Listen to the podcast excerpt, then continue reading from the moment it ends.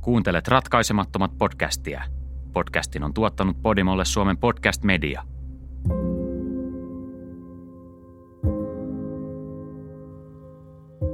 Tammikuussa 2001 eräs seatlelainen kiinteistön välittäjä tapasi salaperäisen asiakkaan. He menivät katsomaan asuntoa Woodinvillin esikaupungissa. Tunnin sisällä Mike Emertin ruumis löytyi tyhjästä kodista, eikä tämän salaperäisen asiakkaan henkilöllisyys koskaan paljastuisi – Vuosia myöhemmin tapaukseen liittymätön asuntomurto näytti ratkaisevan tapauksen. Mutta oliko silloin jo liian myöhäistä?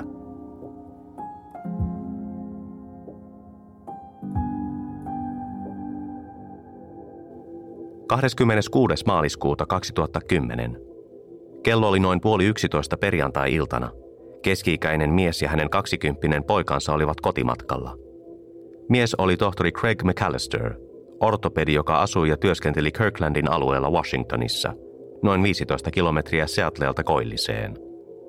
Hänen poikansa Ryan oli juuri päässyt lomalle yliopistosta. Craig oli ajanut siitäkin kansainväliselle lentokentälle hakemaan poikaansa.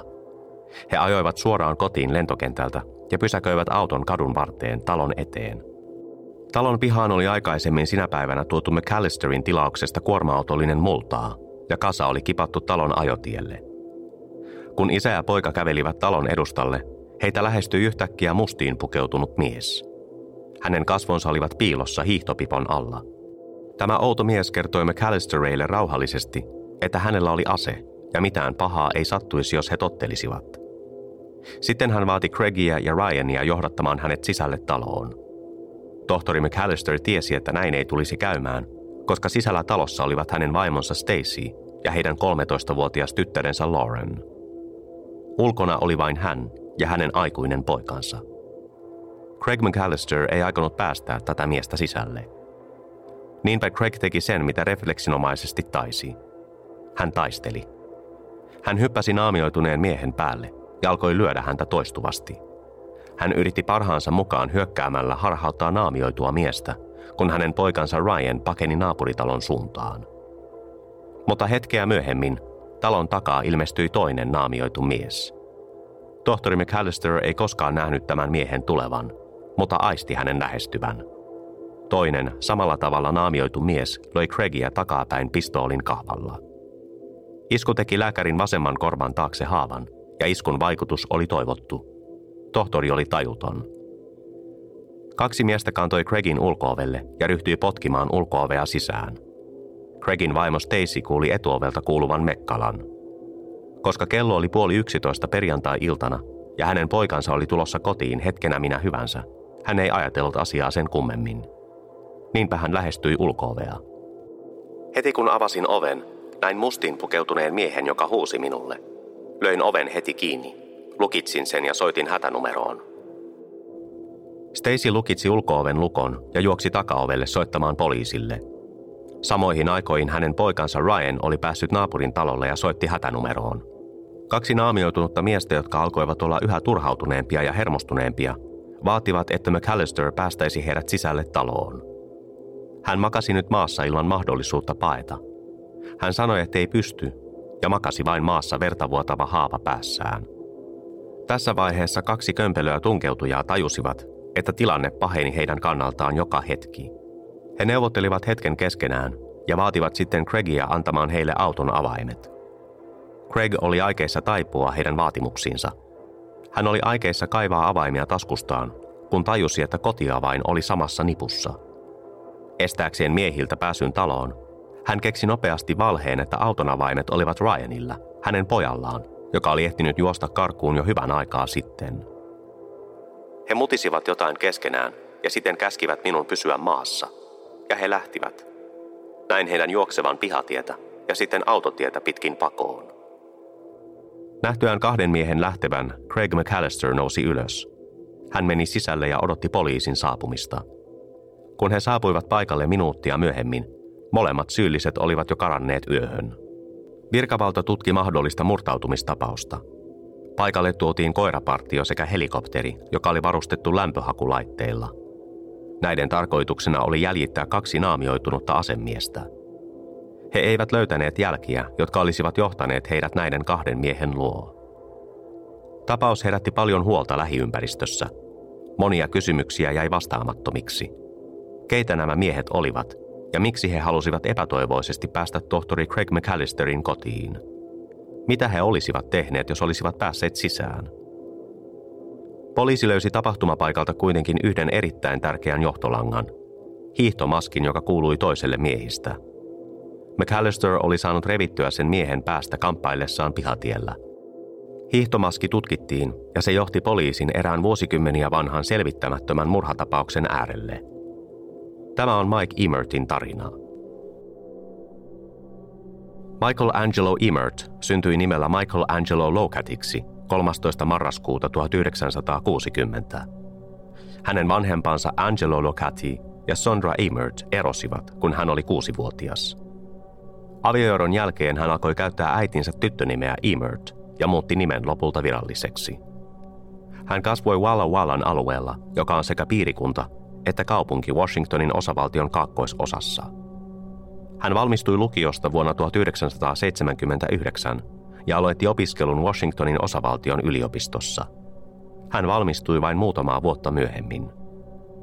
Muutaman vuoden ajan hän omisti ja pyöritti Superior Seed Co. nimistä yritystä asuessaan Tri-Citiesin alueella Itä-Washingtonissa. 1980-luvulla Mike alkoi työskennellä kiinteistöalalla menestyneen setänsä innoittamana, joka oli myös työskennellyt kiinteistön välittäjänä. Vuonna 1991 hän aloitti työt Windermere Real Estate-firmassa. Mike muutti Länsi-Washingtoniin. Kun hän aloitti työt Windermere Real Estatein palveluksessa, hänen aluettaan oli erittäin kilpailtu Seattle. Kiinteistön välittäjänä Mike Emerts oli hyvin pidetty ja arvostettu sekä kollegoiden että asiakkaiden keskuudessa. Hän oli voittanut Windermerein vuoden kiinteistön välittäjän palkinnon ja hänet oli nimetty kahdesti voittajaehdokkaaksi – hän onnistui myymään yli miljoonan dollarin kiinteistöjä useamman kerran. Mike menestyi kiivailla markkinoilla, sillä Seattle alkoi 1990-luvulla räjähtää käsiin uusien teknologia-alan yritysten ja nousevan talouden myötä. Windermerein tiedottaja Stuart Miner kuvaili Mikea näin. Mikea pidettiin ammattilaisena, joka teki kaikkensa auttaakseen asiakasta. Hänen kollegansa pitivät häntä uskomattomana ihmisenä – hänen energisyytensä, huumorin tajunsa ja rehellisyytensä vuoksi.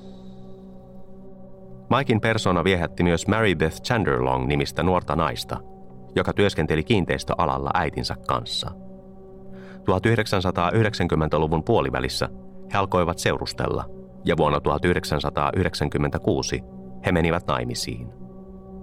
Pariskunnan tunteneet kuvailivat Mike ja Mary Beth Emertsia sielun kumppaneiksi – Parilla oli alusta asti vahva yhteys ja he rakastivat toisiaan kiihkeästi. Marybethillä oli aiemmasta suhteesta tytär Lauren, jonka Mike otti tytärpuolekseen. Mike osallistui aktiivisesti lapsen kasvatukseen, osallistui usein urheilutapahtumiin ja toimi jopa hänen koripallovalmentajanaan muutaman vuoden ajan Laurenin päästessä yläasteelle. Mikella ja Marybethillä ei ollut enempää lapsia. He muuttivat Redmondin alueelle – joka on noin 15 kilometriä Seattlelta itään sijaitseva kaupunki, joka kuuluu samaan suurkaupunkialueeseen. Redmond sijaitsee Kirklandin itäpuolella ja Sammamish-järven pohjoispuolella. Redmondia pidetään myös Microsoftin kotipaikkana. Se on hyvin arvostettu alue. Mike ja Marybeth olivat menestyksekkäitä, kun vuosituhat vaihtui.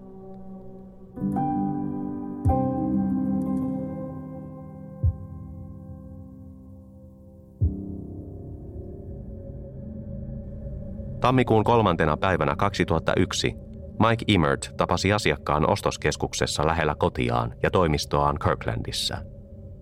Asiakas, joka oli ottanut häneen suoraan yhteyttä, oli kiinnostunut etsimään kotia Eastsidein alueelta, läheltä Woodinvilleä. Woodinville on pienempi kaupunki, noin 10 mailia Kirklandista pohjoiseen. Woodinville oli jotain maaseudun ja Redmondin statuksen väliltä. Alue oli erittäin vehreä vuonna 2001 ennen kuin alueen väkiluku todella kasvoi räjähdysmäisesti. Tällä asiakkaalla oli mielessä tietty koti, jonka hän halusi nähdä, ja Mike ja asiakas asettivat sen prioriteetti numero yhdeksi ostokohteista. Koska Mike ei itse ollut myymässä kyseistä kiinteistöä, hän puhui kohteen oman välittäjän kanssa ja sopi vierailuajankohdan sille päivälle.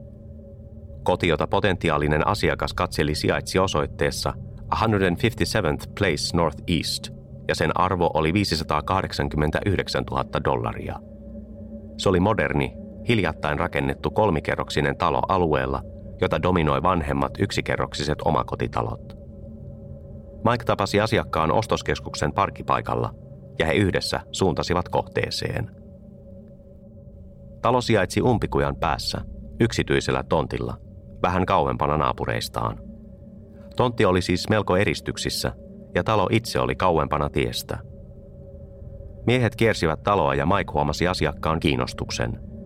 Asiakas oli kiintynyt taloon ja Mike oli toiveikas, että saisi talon nopeasti myytyä.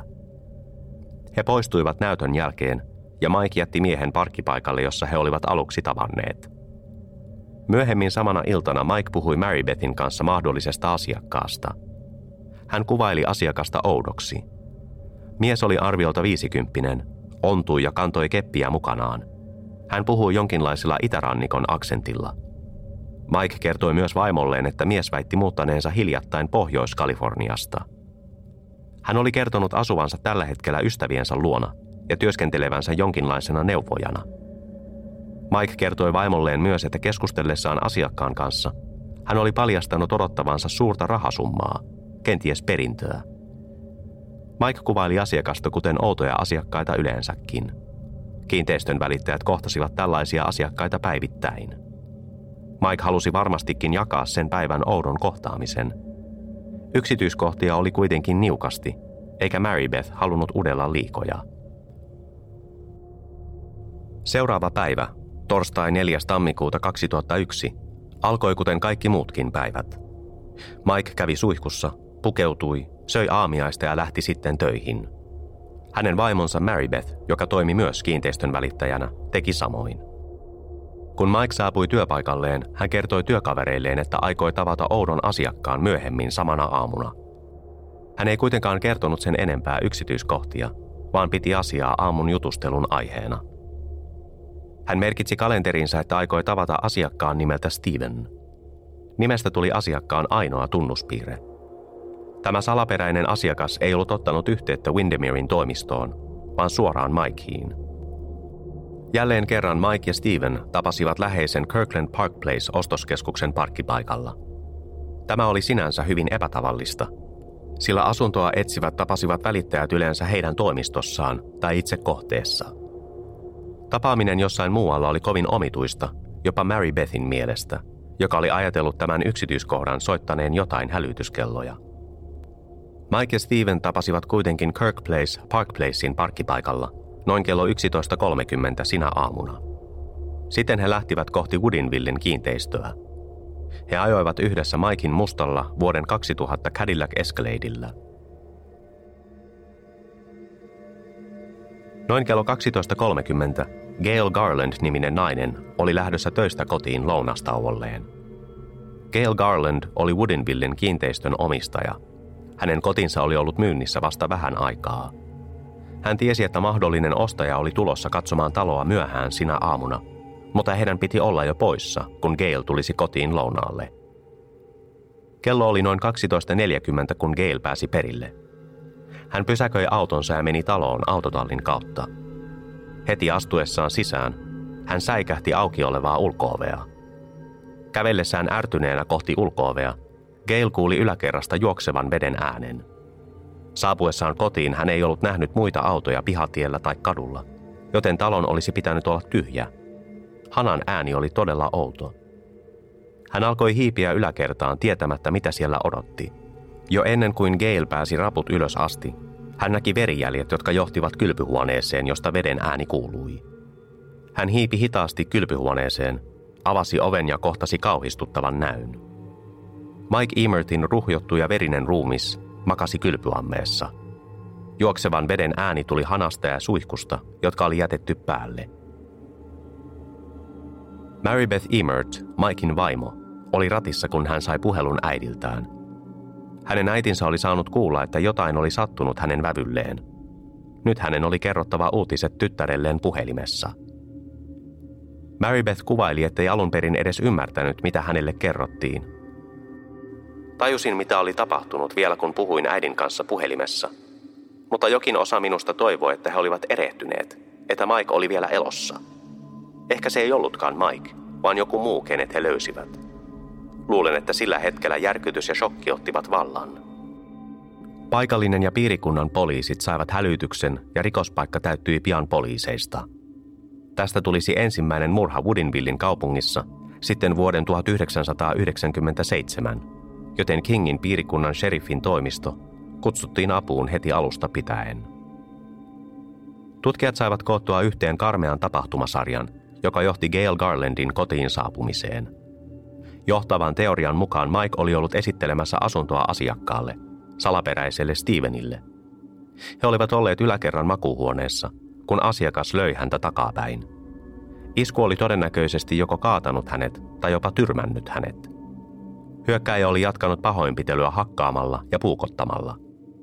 Mike sai puukosta useita kertoja. Lopullisten raporttien mukaan häntä oli puukotettu yhteensä 19 kertaa pitkällä litteällä terällä. Epäilty, kenties Steven, oli raahannut Mikea noin viisi metriä makuuhuoneesta kylpyhuoneeseen, josta hänet löydettiin myöhemmin vatsallaan kylpyammeesta. Ruumiin siirtäminen ja ammeeseen nostaminen vaati hyvää ruumiin kuntoa, ja voimailun jälkeen epäilty oli avannut kylpyhuoneen hanat. Tämä todennäköisesti sen vuoksi, että vesi huhtoisi mahdolliset todisteet ja sormenjäljet pois ruumiista, sekä pestäkseen kätensä. Rikospaikan tutkimuksissa talosta ei löytynyt muiden kuin asukkaan ja Maikin DNAta, joten murhaajan teoria todisteiden huuhtomisesta oli toiminut. Hän ei ollut jättänyt jälkeäkään itsestään rikospaikalle. Poliisi huomasi, että Maikilta oli viety useita esineitä, kuten lompakko, matkapuhelin, vihkisormus ja kello. Hänen vihkisormuksensa oli melko arvokas. Kultainen sormus, jossa oli kolme timanttia peräkkäin, oli tuolloin tuhansien arvoinen – Maikin kello oli kultahopeinen Breitling-rannekello, jonka arvo oli yli 3000 dollaria. Vaikka arvoesineitä oli varastettu, tutkijat eivät kuitenkaan koskaan pitäneet tapausta ryöstönä. Itse asiassa, kun he alkoivat oppia lisää tapauksesta, he alkoivat pohtia monenlaisia motiiveja, aina mustasukkaisuudesta palkkamurhaan. Tunteja myöhemmin poliisi löysi Mike Emersin mustan Cadillac Escaladein – se löytyi hylättynä saman ostoskeskuksen parkkipaikalta, jossa Mike oli tavannut salaperäisen asiakkaansa edellisinä kahtena päivänä. He epäilivät heti, että Maikin murhaaja oli itse ajanut auton paikalle. Ajoneuvon perusteellisessa tutkimuksessa löydettiin veri- ja ihonäytteitä, jotka eivät vastanneet Maikin tai kenenkään hänen tuttujensa tietoja. Näytteet toimitettiin FBIn DNA-tietokantaan myöhemmin sinä vuonna 2001. Vuorokauden sisällä murhasta Maikin lompakko löytyi Seatlessa. Ei tiedetty, miksi se oli jätetty juuri tuolle paikalle, lauttaterminaalin puhelinkoppiin laiturille 52. Paikka tunnetaan myös nimellä Coleman Dock. Lompakkoa tutkiessa huomattiin, että Maikin pankkikortti oli kateissa. Kortin tilitiedoista nähtiin, että korttia oli käytetty Maikin kuoleman jälkeen. Muutamaa päivää myöhemmin Maikin kännykkä löydettiin. Tätä ei kerrottu kovin avoimesti tutkimusten aikana. Viranomaiset eivät halunneet paljastaa, miten ja mistä puhelin oli löytynyt. Tutkijat kuitenkin paljastivat sen, että puhelimella oli soitettu murhaajan kohdan jälkeen. Enempää yksityiskohtia tästä ei kuitenkaan paljastettu. Ainoastaan Maikin vihkisormusta ja rannekelloa ei löydetty koskaan. Muutama viikko tapauksen jälkeen tutkijoilla oli ensimmäinen epäilty – Epäilty oli koditon mies, joka nähtiin usein Kirkland Park Place-ostoskeskuksen läheisyydessä, samassa paikassa, jossa Mike tapasi asiakkaansa. Sen lisäksi, että kyseinen mies vastasi Stevenin fyysistä kuvausta, hän myös ontui ja hänellä oli keppi, johon hän tukeutui kävellessään. Myös hänen työhistoriansa täsmäsi Maikin kuvaukseen salaperäisestä asiakkaasta. Mies Jeffrey John Solo oli kuusikymppinen ja eronnut neljän lapsen isä – Yksi hänen lapsistaan sattui olemaan maailmankuulu jalkapalloilija. Jeffrey myönsi myöhemmin poliisille ja lehdistölle, ettei ollut mikään tappaja, vaikka ei ollutkaan elänyt täysin nuhteessa. Asian vahvisti hänen rikosrekisterinsä, josta ilmeni 1970-luvun lopulta tuomio petoksesta, mutta ei väkivaltarikoksia. Olen elänyt kadulla viisi vuotta. En ole ollut hyvä ihminen, mutta minä en tappanut sitä miestä. En edes tiennyt, kuka hän oli. Etsivä Tom Jensen totesi tästä miehestä. Tämä kaveri on erittäin taitava huijari. Jeffrey John Solo myönsi aiemmin syyllistyneensä naisten hyväksikäyttöön ja esiintyneensä usein potentiaalisena asunnon ostajana tavatakseen naispuolisia kiinteistön välittäjiä. Kuka tahansa tappaja olikin, se ei ollut Solo, ainakaan hänen itsensä mukaan. Itse asiassa tappaja saattoi yrittää jopa lavastaa hänet, koska niin moni piirre täsmäsi Soloon. Solo teki yhteistyötä tutkijoiden kanssa, kävi valheenpaljastustestissä ja luovutti hius- ja verinäytteet. Soloa ei koskaan virallisesti pidätetty tai syytetty mistään rikoksesta, ja maaliskuussa 2001 hänet vapautettiin virallisesti epäilyistä. Paikallisen poliisin tiedottaja, ylikonstaapeli John Urquhart, totesi. Emme usko, että hän oli osallinen tähän henkirikokseen. Yritämme yhä selvittää, oliko hänellä jotain tekemistä tämän rikoksen kanssa – Tutkijat eivät kuitenkaan löytäneet mitään uutta, ja lopulta Jeffrey John Solo vapautettiin kaikista epäilyistä. Hänen tyttärensä Hope Solo taisteli saadakseen isänsä virallisesti vapautetuksi kaikista syytöksistä sen jälkeen, kun Jeffrey kuoli vuonna 2007 sydänkohtaukseen. Myöhemmin Hope kertoi eräälle julkaisulle. Mitä tahansa hän tekikään, hän oli silti isäni. Hän auttoi tekemään minusta sen ihmisen, joka nyt olen. Hän antoi minulle loputtomasti rakkautta – hän ei vain osannut olla aviomies tai isä tai vastuullinen yhteiskunnan jäsen.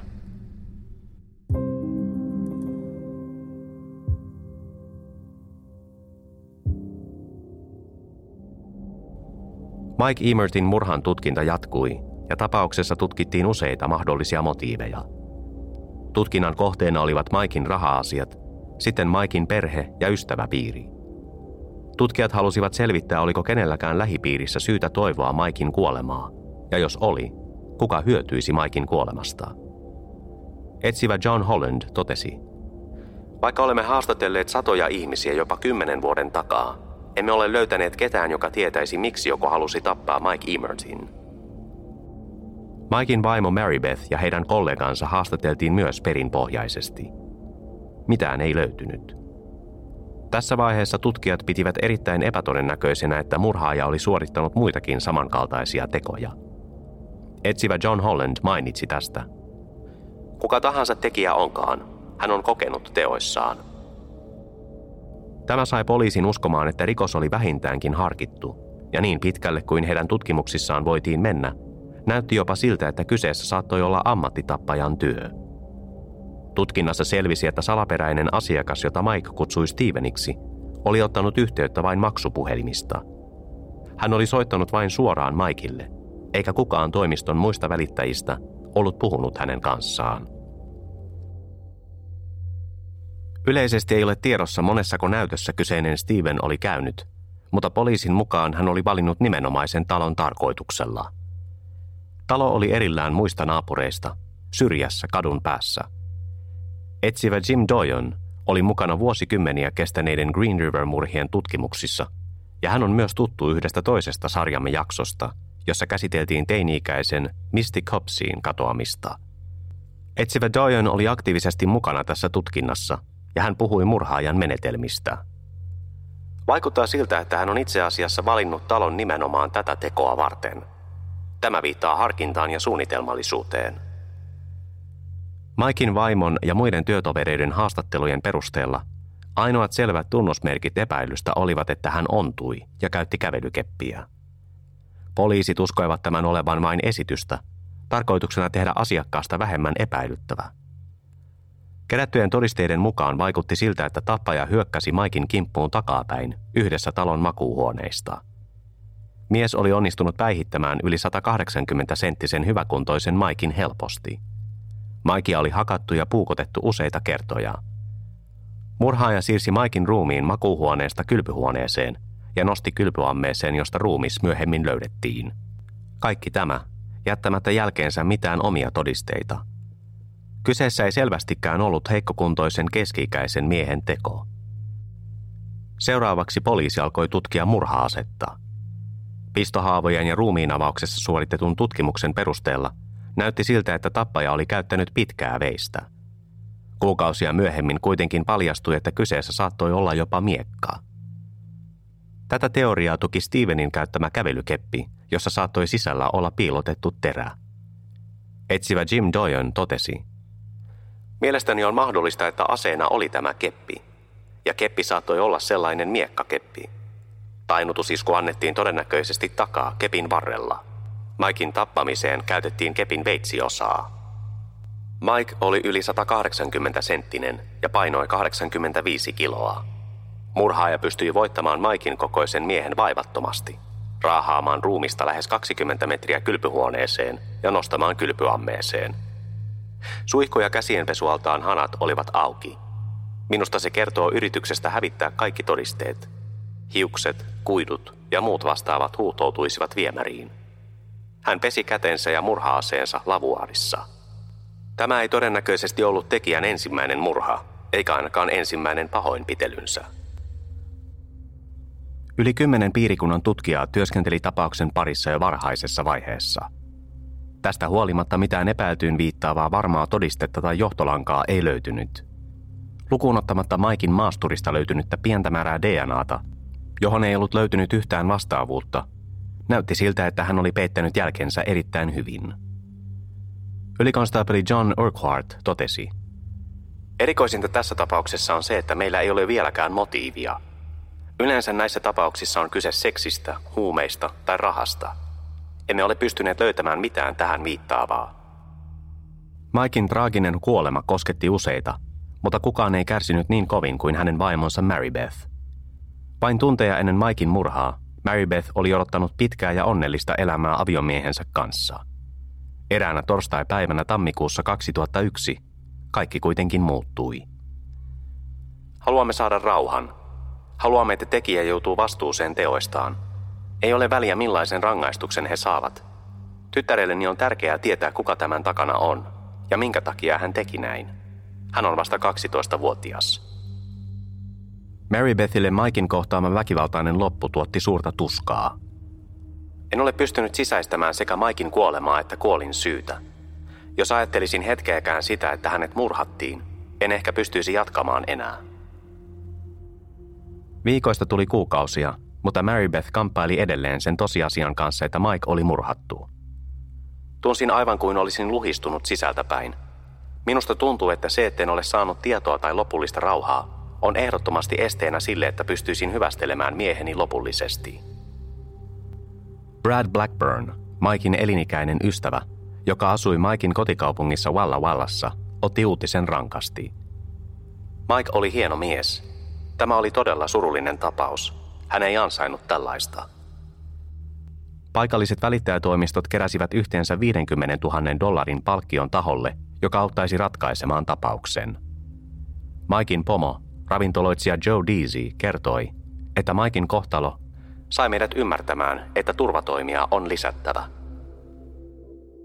Kiinteistön välittäjät kaikkialla Yhdysvaltojen luoteisosissa olivat huolissaan.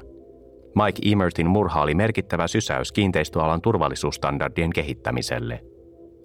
Pian tämän jälkeen perustettiin Washingtonin osavaltion kiinteistön välittäjien turvallisuusneuvosto, jonka tarkoituksena oli suojella kiinteistön välittäjiä ja ennaltaehkäistä vaaratilanteita – näin luotiin nykyäänkin voimassa olevat standardit, erityisesti asiakkaiden tarkkailuun, jossa kiinteistön välittäjät vaativat usein asiakkaita jättämään jonkin takuun, henkilötodistuksen tai avaimet toimistolle, kun menivät näyttöihin.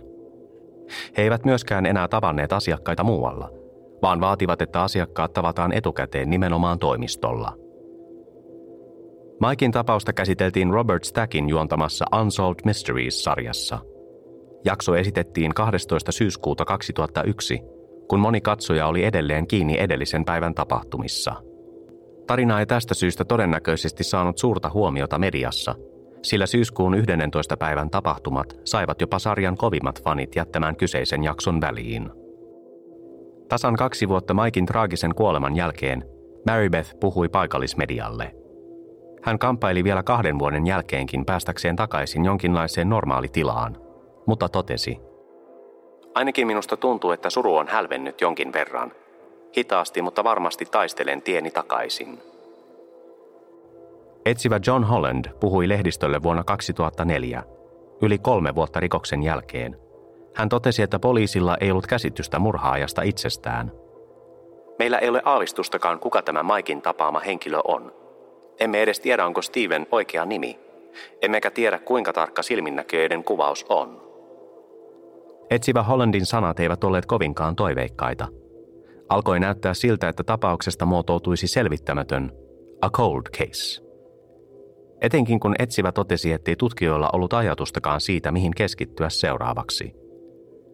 Maikin leskeksi jäänyt vaimo Marybeth Emert pysyi toiveikkaana miehensä murhaajan etsinnän suhteen. Yritän olla kärsivällinen ja tiedän, että jonain päivänä tutkijat soittavat ja kertovat hyviä uutisia. Tiedän, että kun he saavat jonkun kiinni, koen koko jutun uudelleen. Mutta olen valmis taistelemaan Maikin puolesta, oikeuden puolesta. Seuraavan vuosikymmenen ajan Mike Emertin tapaus pysyi selvittämättömänä. Tutkijat eivät saaneet selville mitään uutta tietoa salaperäisestä asiakkaasta, jonka Mike oli tavannut murhapäivän aamuna. Tai siitä, oliko tämä edes hänen murhaajansa. Poliisi kamppaili löytääkseen uusia todisteita Maikin autosta löytyneen DNAn lisäksi. Se oli toimitettu FBIn rikostekniseen tietokantaan myöhemmin samana vuonna 2001. Tämän jälkeen ei ollut löytynyt mitään uutta – Kului vuosikymmen. Tuona aikana Maikin tarinasta tuli varoittava esimerkki kiinteistön välittäjille. Se johti turvallisuusvarotoimien parantamiseen. Tapaus jäi kuitenkin ratkaisematta ja arvoituksena koko alueen tietoisuuteen. Syyskuussa 2011 Maikin leski Marybeth sai puhelun. Tuossa puhelussa hän sai vihdoin hyvät uutiset, joita oli odottanut tammikuusta 2001 lähtien. Puhelimen toisessa päässä olleen lainvalvontaviranomaisen mukaan he olivat löytäneet varman DNA-vastaavuuden.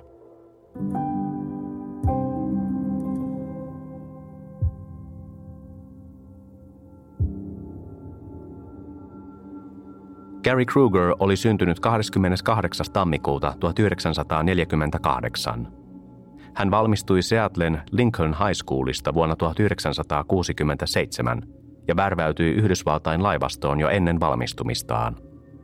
Hän lähti Vietnamiin marraskuussa 1967 ja pian sen jälkeen hän ilmoittautui vapaaehtoiseksi Yhdysvaltain merijalkaväkeen.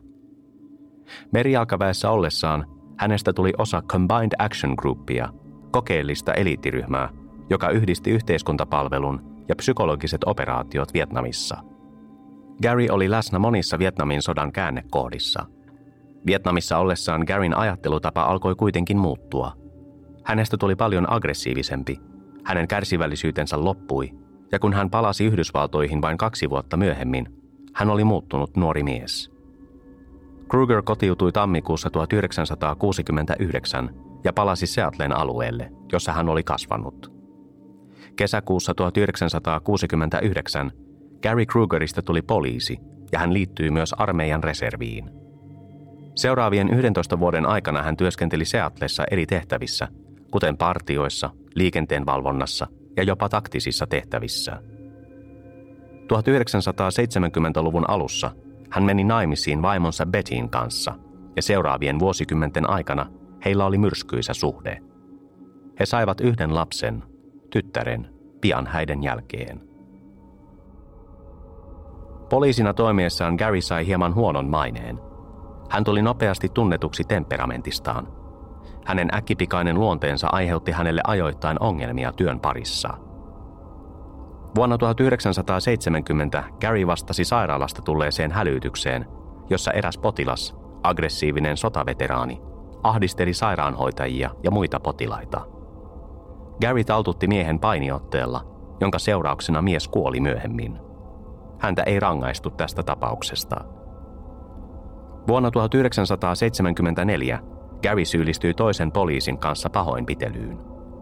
Pidätettyä miestä pahoinpideltiin useita kertoja poliisin parkkihallissa. Gary ja toinen konstaapeli saivat rangaistuksen ja pahoinpidellylle miehelle myönnettiin myöhemmin 3000 dollaria korvauksia. Vuonna 1977 Gary ajoi epäiltyä takaa. Hän kertoi epäilyn uhanneen häntä veitsellä – Gary Kruger ampui Roger Lee Stanley-nimistä epäiltyä neljä kertaa, edes nousematta autonsa ratin takaa. Mies kuoli välittömästi. Gary joutui oikeuteen ampumistapauksen vuoksi mutta valamiehistö piti sitä oikeutettuna. Vuonna 1979 Gary joutui sokean raivon valtaan, kun PCPtä nauttinut mies yritti ampua Garya omalla aseellaan. Gary alkoi hakata miestä, silminnäkijöiden mukaan henkihieveriin asti. Hän lopetti vasta kun muut paikalla olleet poliisit vetivät hänet irti uhrista. Tämän tapauksen vuoksi hänet ohjattiin psykologin puheille. Huolestunut ystävä jopa otti Garin aseet pois varmuuden vuoksi. Tässä vaiheessa Garin vihaongelmat olivat muuttuneet erittäin vakaviksi. Hänen perheensä pakeni ja Gary vaikutti olevan valmis ajamaan myös kollegansa ja ystävänsä pois luotaan.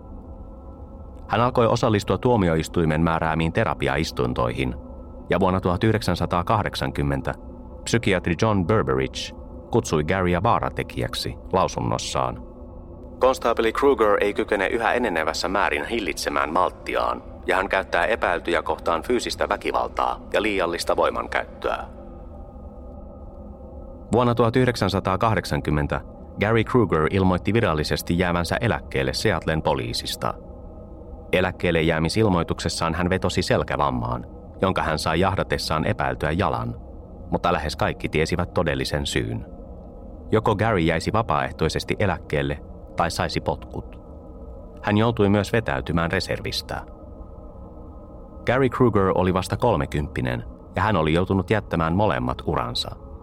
Nyt hän oli eksyksissä, tuuliajolla ja vihaisempi kuin koskaan. Kun Gary Kruger oli lähtenyt, tai oikeammin poistettu Seattlen poliisilaitokselta, hän aloitti lyhyen uran kiinteistön välittäjänä. Tämä ura jäi kuitenkin lyhyeksi. Vuonna 1982 Gary oli jälleen työtön ja nyt myös vararikossa. Krugerilla oli nimittäin ollut 1970-luvulla useita ongelmia, myös henkilökohtaisessa elämässä. Merkittävin oli hänen temperamenttinsa, mutta pinnan alla piili peliriippuvuus, joka johti lopulta avioeroon Betsistä 1970-luvun puolivälissä.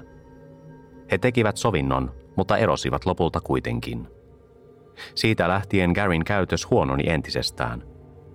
Kun hänen kiinteistön välittäjäuransa epäonnistui, hän pelasi entistä ahkerammin ja alkoi menettää hallinnan omista tunteistaan. Vuonna 1984 asiat alkoivat kuitenkin kääntyä uuteen nousuun. Gary sai hieman varoja ja hän pystyi jopa tekemään sovinnon vaimonsa Betin kanssa.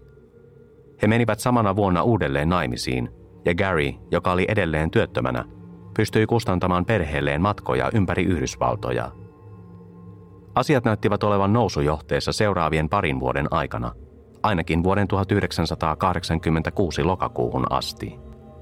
Tuolloin Grace Harborin piirikunnan apulaisseriffi alkoi seurata ylinopeutta ajavaa Chrysleria, jota ajoi epäilyttävä henkilö.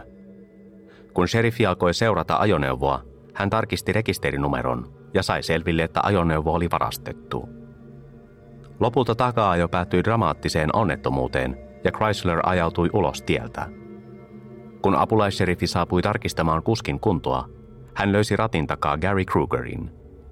Hänellä oli yllään trenssitakki ja hallussaan kaksi säkkiä, jotka sisälsivät hiihtomaskit, kuminaamarit, poliisiskannerin ja useita tuliaseita.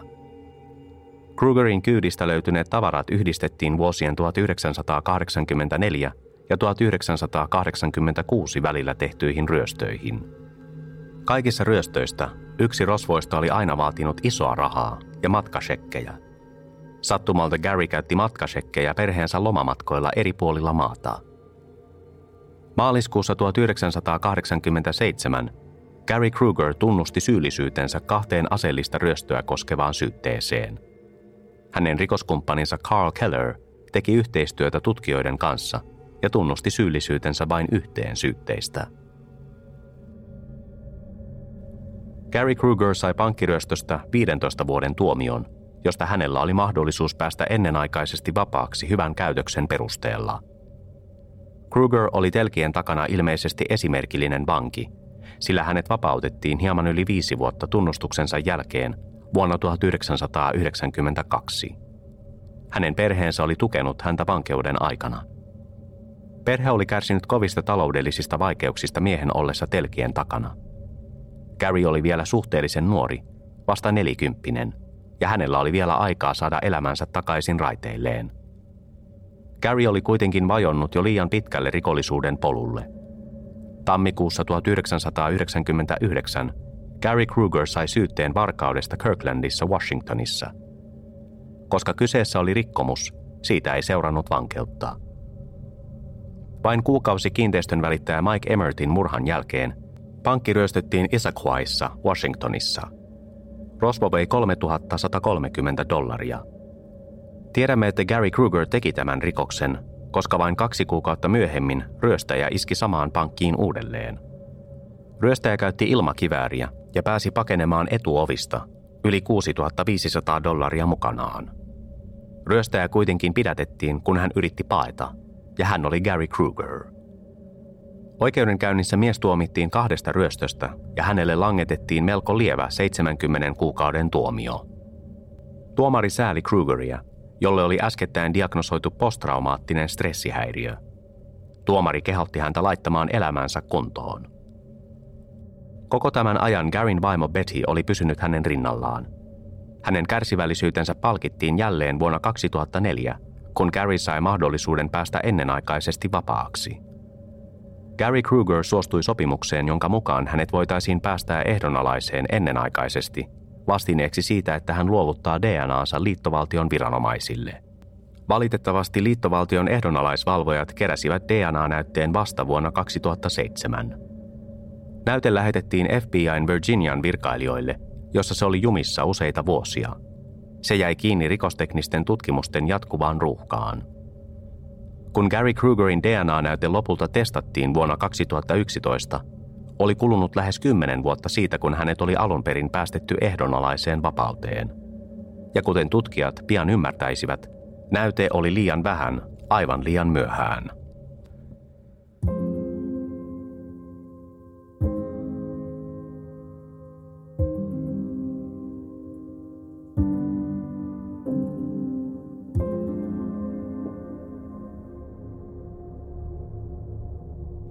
Maaliskuussa 2010 McAllisterin perhettä ahdisteli Washingtonjärven rannalla kaksi naamioitunutta tunkeutujaa.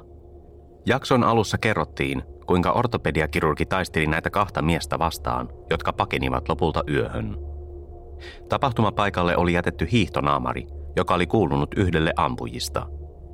Tohtori McAllister oli repinyt sen irti tappelun aikana ja miehet olivat hylänneet sen paetessaan – Hiihtonaamarin tutkimus tuotti useita DNA-näytteitä. Kun se laitettiin järjestelmään, epäilty löytyi nopeasti. John Allen Bradshaw-niminen mies. John Allen Bradshaw oli tässä vaiheessa 65 vuotta vanha. Hänen menneisyydestään ei löytynyt mitään asuntomurtoihin liittyviä rikoksia. Hänet oli pikemminkin tuomittu aiemmin tuhopoltosta ja rahanpesusta, mistä hän sai kahdeksan vuoden tuomion. Hänet oli tuomittu vuonna 2001 ja vapautettu vuonna 2008. Pikainen taustojen tarkastus paljasti kuitenkin osoitteen, jossa hän oli asunut lyhyen aikaa. Kyseisen kodin omisti Gary Kruger. Poliisi yritti löytää John Allen Bradshawta, mutta viikkoja epäonnistuneen murron jälkeen häntä ei löydetty. He eivät myöskään löytäneet kodin omistajaa, Gary Krugeria. Itse asiassa vain viikko kotietsinnän jälkeen Garyn vaimo Betty oli tehnyt katoamisilmoituksen – Siinä hän totesi, että hänen miehensä oli varaton ja että hän tarvitsi epätoivoisesti rahaa. Poliisi epäili nyt, että miehet olivat rikostovereita, aikomuksenaan ryöstää McAllisterit. Motiivia ei kuitenkaan saatu selville. Jos motiivina olisi ollut ryöstö, he olisivat luultavasti valinneet kohteen, josta olisi irronnut varmemmin ja enemmän käteistä. Seuraavat kuusi kuukautta poliisi yritti koota palasia yhteen, mutta vasta syyskuussa he tekivät toisen valtavan löydön. Syyskuussa 2010 Gary Krugerin ruumis löytyi kellumasta Washington-järvestä. Hänen vaimonsa Betty Kruger haki henkilökohtaista konkurssia jo seuraavana päivänä. Krugerin ympäristön perusteellinen tutkiminen paljasti, että hänen ruumiinsa löytöpaikan lähistöllä oli kaatunut vene. Yhdeksänjalkainen vene oli varastettu McAllistereiden naapurilta samana yönä, kun kotiin tunkeutumisyritys tapahtui. Nyt kuusi kuukautta myöhemmin se löytyi Washingtonjärven pohjalta. Tutkijat löysivät veneen sisältä laukun, joka sisälsi käsirautoja, ilmastointiteippiä ja ammuksia aseisiin joita kahden miehen, Gary Krugerin ja John Allen Bradshawin, oli oletettu kuljettaneen mukanaan. Tämä löytö herätti monia kysymyksiä näiden kahden miehen motiiveista sekä siitä, oliko kyseessä ollut pelkkä ryöstö. Välineet näyttivät viittaavan paljon väkivaltaisempaan mahdolliseen lopputulokseen. Tutkijat löysivät vain heikkoja yhteyksiä McAllisterin perheen ja joko Krugerin tai Bradshawin välillä, mutta he jatkoivat tutkimuksia ikään kuin kadonnut epäilty olisi yhä elossa. Tohtori Craig McAllister, kodin omistaja, totesi – Toimimme ikään kuin Bradshaw olisi elossa ja aikeissa palata toimiinsa. On vain turvallisempaa toimia näin, olla varuillaan. Samaa mieltä oli myös King Countyin sheriffin toimisto, vaikka heillä oli paljon realistisempi näkemys. He olivat löytäneet Krugerin ja Bradshawn käyttämän pakettiauton ostoskeskuksen parkkipaikalta, vain reilun kilometrin päässä McAllisterin kodista. Tämä viittasi miesten aikomukseen palata takaisin, mihin he eivät koskaan saaneet tilaisuutta. Ylikonstaapeli John Urquhart totesi, että John Allen Bradshaw on mahdollisesti yhä elossa. Tietenkin se on mahdollista, mutta hän joutui veden varaan maaliskuisena yönä. Siinä saa olla jo melko hyvä uimari. Vuonna 2016 Kingin piirikunta julkaisi vihdoin lausunnon, jossa todettiin, että kahden rikollisen motiivi yrittää tunkeutua McAllistereiden kotiin oli uskomattoman arkipäiväinen. Etsivä Scott Tompkins totesi – Motiivina oli se, että lääkäri ei ollut suostunut tekemään Betsin polven tekonivelleikkausta. Kyllä, kuulit oikein. Tohtori McAllister ei suostunut tekemään polvileikkausta Gary Krugerin vaimolle ilmaiseksi, joten sen sijaan, että hän olisi yrittänyt keksiä maksusuunnitelmaa, hän päätti murtautua McAllisterin kotiin ja pilata perheen elämän kenties ikuisesti. Siitä hän kuitenkin maksoi äärimmäisen hinnan. Ennen kuin Gary Kruger putosi Washingtonjärven syvyyksiin kykenemättä pelastautumaan, hän oli pitänyt useita vuosikymmeniä vanhoja salaisuuksia. Murhatun kiinteistön välittäjän Mike Emertin vaimo sai puhelun vuosi sen jälkeen, kun Kruger oli löydetty Washingtonjärvestä kellumasta. Mary Beth sai kuulla uutisen DNA-vastaavuudesta, mutta myös varoituksen. DNA, joka oli yhdistetty Maikin mustasta Cadillac Escaladeista löytyneeseen näytteeseen, oli ollut FBIn tietokannassa vuodesta 2001 lähtien. Krugerilta saatu näyte oli odottanut analysointia yli neljä vuotta. Näyte oli ollut tarkoitus ottaa vuonna 2004, kun Kruger vapautui ehdonalaiseen. Tämä kuitenkin tapahtui vasta 2007, ja tämän jälkeen näyte odotti arkistointia vielä toiset neljä vuotta. Kun Mary Beth sai puhelun, jossa kerrottiin, että Maikin murhaaja oli löydetty, Oletettu murhaaja oli ollut kuolleena jo puolitoista vuotta. Jos näyte olisi testattu välittömästi, kun se toimitettiin FBIlle vuonna 2007, tutkijoilla olisi ehkä ollut mahdollisuus pidättää Gary Kruger ja kuulustella häntä perusteellisesti. He olisivat jopa pystyneet löytämään mahdollisen motiivin. Mutta nyt he eivät olleet yhtään lähempänä syyn selvittämistä.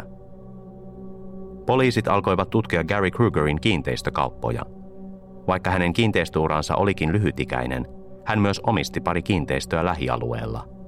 Ja koska hänen rikoskumppaninsa John Allen Bradshaw oli aiemmin tuomittu tuhopoltosta ja rahanpesusta, he arvelivat, että tässä saattoi olla jonkinlainen yhteys. Tutkijat eivät kuitenkaan löytäneet mitään, mikä olisi yhdistänyt Krugerin Mike Emertiin. Mutta he löysivät joitakin yhteyksiä, jotka ajoittuivat 1980-luvulle, jotka kaikki liittyivät merkittävimpään teoriaan – Mike Emertin murha oli ollut ammattimurha. Vuonna 1981 entinen poliisi Terry Dolan ammuttiin huoltoaseman ulkopuolella. Hän itse asiassa omisti huoltoaseman Everettissä, Washingtonissa. Alun perin näytti, että hän kuoli ryöstön yhteydessä, mutta myöhemmin selvisi, että tuntematon tappaja oli lavastanut tilanteen. Gary Krugeria, joka oli tuolloin vaikeuksissa oleva kiinteistön välittäjä, epäiltiin osallisuudesta rikokseen, mutta häntä ei koskaan syytetty todisteiden puutteen vuoksi. Vuonna 1984 Bellevuen asianajaja Jim Barry jäi ylitöihin valmistautuakseen myöhäiseen tapaamiseen asiakkaan kanssa. Sisään tunkeutunut hyökkääjä puukotti häntä toistuvasti ja jätti hänet vuotamaan kuiviin toimistoonsa. Gary Krugeria ei alun perin epäilty, mutta myöhemmin selvisi, että asianajaja Barry edusti pankkia, josta Kruger oli ottanut lainaa, jonka takaisinmaksuissa hän oli myöhässä. Vuonna 1985 Seattlen ammattiyhdistyksen puheenjohtaja, joka johti hotelli- ja ravintolatyöntekijöiden paikallisyhdistystä nimeltä Local 8, löydettiin murhattuna kylpyammeesta. Mario Vaccarino oli hakattu kuoliaaksi, ja tapaus muistutti hämmästyttävän paljon Mike Emmertin murhaa ennen kylpyammeeseen raahaamista. Hänen ruumiinsa päälle oli ripoteltu parmesaan juustoa, minkä väitettiin olleen jonkinlainen mafian käyttämä varoitus – Oletettiin, että rikos liittyi mafian mahdolliseen ammattiliiton eläkejärjestelmien haltuunottoon. Krugeria epäiltiin itse asiassa osallisuudesta, kun paljastui, että hänen kaverinsa Joe Massimino Senior työskenteli liitolle. Molemmat olivat olleet sotimassa samaan aikaan, ja Massimino työskenteli Mario Vaccarinon alaisuudessa ja pelkäsi saavansa potkut. Vaccarinon kuoleman jälkeen Massiminosta tuli liiton uusi puheenjohtaja – Garin kuoleman jälkeen tutkijat kuulustelivat Betsin vaimoa hänen mahdollisesta rikollisesta osallisuudestaan.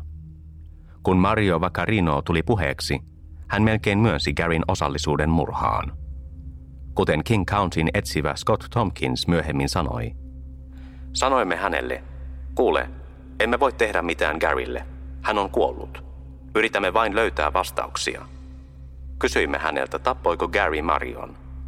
Betty Kruger vastasi, Totta kai. Uskotaan, että Gary Kruger oli osallisena kaikissa kolmessa murhassa. Terry Dolanin, Jim Barryn ja Mario Vaccarinon murhissa. Kruger oli noussut esiin kaikissa kolmessa rikoksessa, mutta poliisilla ei koskaan ollut tarpeeksi todisteita häntä vastaan, jota virallisen syytteen olisi voinut nostaa tai miehen pidättää. Vaikka Garylla oli jonkinlainen yhteys kaikkiin kolmeen uhriin, hänen uskotaan murhanneen kaikki kolme palkkamurhaajana – Rikokset on saatettu tehdä palveluksena ystäville tai oman edun tavoittelemiseksi. Mutta kun tietoja Krugerin yhteyksistä ilmaantui näihin kolmeen erilliseen rikokseen, poliisi esitti julkisesti käsityksensä, että Gary Kruger oli ammattitappaja. Chris Halsney, tutkiva journalisti, joka on raportoinut Gary Krugerin menneisyydestä Seattlen alueen TV-asemalle Cairolle, totesi Gary Krugerista seuraavaa – Kirjoitat kauhunovellia ja luot siihen murhaajan. Sarjamurhaajan, jolla ei ole sielua ja luulet kirjoittavasi fiktiota. Mutta oikeasti kirjoitat Gary Krugerista. 1980-luvun kolmen selvittämättömän murhan lisäksi Kingin piirikunnan tutkijat ilmoittivat julkisesti vuonna 2011, että he uskovat Gary Krugerin olleen vastuussa Mike Emertin murhasta vuonna 2001. Hänen väkivaltaisen historiansa – ja Maikin autosta löytyneen DNAn perusteella hän on noussut ainoaksi epäillyksi. Hänen motiivinsa oli kuitenkin edelleen mysteeri. Ainoa mahdollinen motiivi oli se, että Gary Kruger oli ollut ammattitappaja, ehkä ei kovin aktiivinen, mutta kuitenkin rahaa vastaan toimiva murhaaja. Kysymyksiä heräsi, miksi DNAn vastaavuuden löytäminen oli kestänyt niin kauan. Kruger hän oli tuomittu rikollinen jo ennen Maikin murhaa – ja hänen piti toimittaa DNAta ehdonalaiseen vapauteen päästyään vuonna 2004. Kuten jo todettiin, näin ei tapahtunut ennen vuotta 2007, ja itse vertailu tehtiin vielä myöhemmin, vuonna 2011. Tästä testauksen viivästymisestä on tullut koko ajan merkittävämpi yksityiskohta, kun DNA-testausta painotetaan yhä enemmän osana rikosteknistä tutkimusta. Analyytikoille esitetään yhä enemmän näytteitä testattavaksi – ja verrattavaksi FBIn tietokannoissa oleviin miljooniin näytteisiin. Järjestelmän ruuhkautuminen on johtanut moniin samankaltaisiin tapauksiin, joissa vastaukset löytyvät aivan liian myöhään. On kulunut lähes kymmenen vuotta siitä, kun poliisi löysi yhteyden Emergin selvittämättömän murhan ja entisen poliisin Gary Krugerin välillä, mutta he eivät ole vieläkään päässeet lähemmäksi sitä, miten ja miksi nämä kaksi olivat joutuneet tekemisiin toistensa kanssa. Mike Emmertistä tiedämme, että hän oli menestyvä kiinteistön välittäjä, jolla oli lupaava ura. Mike oli mies, josta kaikki hänet tunteneet pitivät. Häntä arvostettiin ja hän vaikutti kaikin puolin hienolta tyypiltä. Gary Kruger oli entinen poliisi, josta oli tullut urarikollinen, ja joka Mike Emmertin kuollessa oli ollut vankilassa jo parikymmentä vuotta – hän oli epäonnistunut kiinteistön välittäjänä 1980-luvun alussa kun Mike oli vielä opiskelemassa, ja hänelle oli kehittynyt paha peliriippuvuus epäonnisen elämänsä aikana. Oliko tämä murha hyvin suunniteltu ryöstö, joka meni pieleen, vai liittyykö tapaukseen jotain muutakin? Kingin piirikunnan tutkijat ovat esittäneet oman todennäköisen, mutta kyseenalaisen teoriansa. Gary Kruger oli palkkamurhaaja, jota epäiltiin osallisuudesta useisiin väkivaltaisiin kuolemantapauksiin poliisiuransa jälkeen. Nämä kaikki ovat palapelin palasia, jotka luovat vielä keskeneräisen kuvan. Jos Gary Kruger oli ammattitappaja, kuten tutkijat väittävät, tämä tarkoittaa, että hänet palkannut henkilö on yhä vapaana. Gary Kruger hukkui Washington-järveen epäonnistuneen asuntomurron jälkeen vuonna 2010. Mutta henkilö, joka kenties maksoi hänelle Mike Emmertin tappamisesta, on painut oikeutta lähes 20 vuotta. Kaikki vastaukset, joita Kruger olisi voinut antaa, hukkuivat hänen mukanaan. Vaikka monet lähteet näyttävät viittaavan siihen, että tapaus on ratkaistu, näin ei kuitenkaan ole. Tutkijat ovat koonneet uskomattoman houkuttelevan tarinan pääepäilystä Gary Krugerista, mutta se on vain tarina. Kruger ei koskaan seissyt itse oikeuden edessä, joten häntä on mahdotonta tuomita kuoleman jälkeen. Näin ollen Mike Emmertin tapaus on edelleen täysin avoin. Vuonna 2016 King Countyn sheriffin tiedottaja, ylikonstaapeli John Urquhart, sanoi samaa. Mike Emmertin tapaus on edelleen avoinna. Kahta Michael Emmertin esinettä ei koskaan löydetty. Hänen kelloaan ja kultaista vihkisormusta. Sormuksen sisäpuolella on kirjaimet ADI. Ylikonstaapeli John Urquhart ja muut King Countyn palveluksessa työskentelevät uskovat, että yksittäinen vihje voi yhä olla se, joka ratkaisee tapauksen. Tämän jakson nauhoituksen aikana Mike Emmertin tarina on edelleen ratkaisematta.